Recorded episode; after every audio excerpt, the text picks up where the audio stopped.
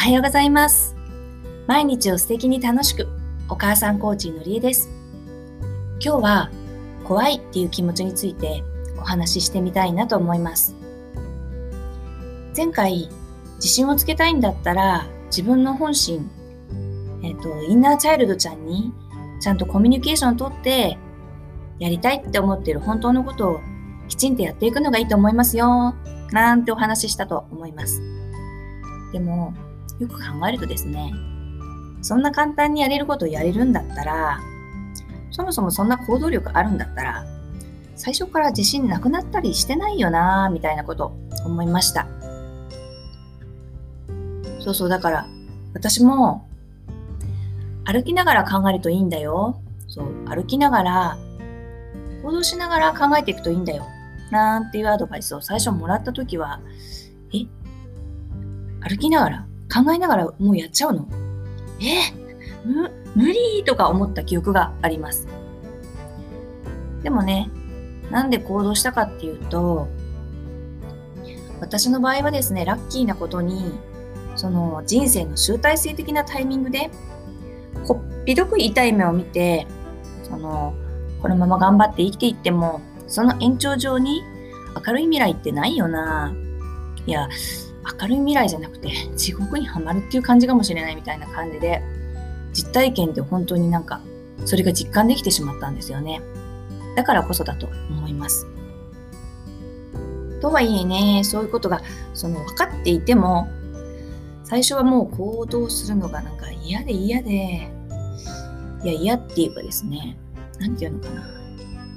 そう正しく言うと怖くて怖くてっていう方が近いですかね。そう、怖かったんです、きっと。で、何が怖かったのかなって考えると、その今の延長上に、そのそのままではうまくいかないって考えたときに、えー、じゃあ新しいことっていうか、とにかく今まではないことをやっていかないといけないなって考えると、えー、何やっていけばいいの？わかんないよ。えそんなんそもそも私でやれるの？いやいやいやいやいや、できないできないできない。そんな、じゃあ自分じゃできないんだったら誰かに聞くにしたって誰に聞くの？え、どうやって聞くの？他の人になんか、えー、そんなことも知らないの？なんてやっぱり思われたくないな。まあこんな感じですかね。うん、結構こんな感じですね。その、知らない世界、未知の世界に対する恐怖みたいなものとか、自分への不信感とか、そのバカだなっていう無知なレッテルを貼られたくないっていうそういう恐怖とか結構こんな感じのことをずっと考えてました。ただ自分を変えていかないと本当にもう地獄行きになっちゃうっていうことも分かっていたのでね。だからそういう意味ではもうなんかやらなきゃいけない。でも怖いみたいな。そんなことを考えて恐怖が湧くたびにですねああなんか私またまた同じこと考えてるなーって思って、まずはこう自分がなんか怖がってるってことを受け止めるようにしてみました。仕方ないよ。だって知らないし無知なんだしさとか。いや、他の人と比較しても今更じゃん。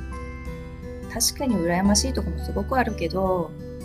そう、怖がるのはまあ仕方ないけど、もうやっていくしかないよね。知らないって思われてこう笑われても仕方ないさみたいな感じで何度も何度もこんなことを考えてそういうなんかもう思いを抱えたまんま少しずつ自分怖いって思いながらもやってみてやっちゃってねなんかもう自分の中ではミスってうわーって恥をかくような思いをしてで私はお母さんでもあるんでやっぱり少し時間に制限がありますし、あともう無知で知ら、なんかそういうことを思われたくないって思うから、もう今からでも情報とか知識とか勉強して入れたいって思うんですけどね。なんか、記憶がぶっ飛ぶっていうか、こう、覚えた先から忘れるっていう感じですね。で、まあ例えばですけど、なんかそんな風な感じだったので、目の前でお話ししてた上司の名前がいきなりぶっ飛んじゃったりとかして、なんかもう基本的なところで、あれ？なんかできない。パニックみたいな。頭がぐちゃぐちゃなまんまで、それでももうやりながら、行動しながら考えていくしかないやと思ってとにかくもうちっちゃいことでいいから失敗しても大丈夫なとこからもう頑張ってやるしかないなと思ってやっていきました。で、今なんですけど、本当怖いっていう感情がですね、かなりなくなったと思います。そう、なんかこう、勉強したいことっていうのはね、どんどん日に日に増えていくんで、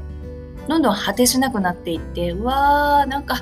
本当にいっぱい知りたいことあるんだなーって遠い目になっちゃうんですけど、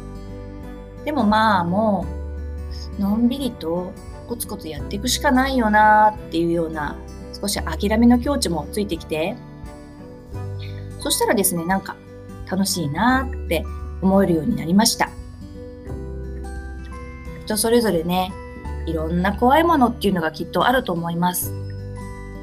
そんな自分の中にあるその怖いっていう感情にねきちんと向き合うともしかしたら、うん、行動がしやすくなるかもしれないですね。今日も最後まで聞いていただいてありがとうございました。これからもゆっっくりのんびり皆さんと一緒に気づきや学びを提供しながら楽しく行動を発信していきたいと思います。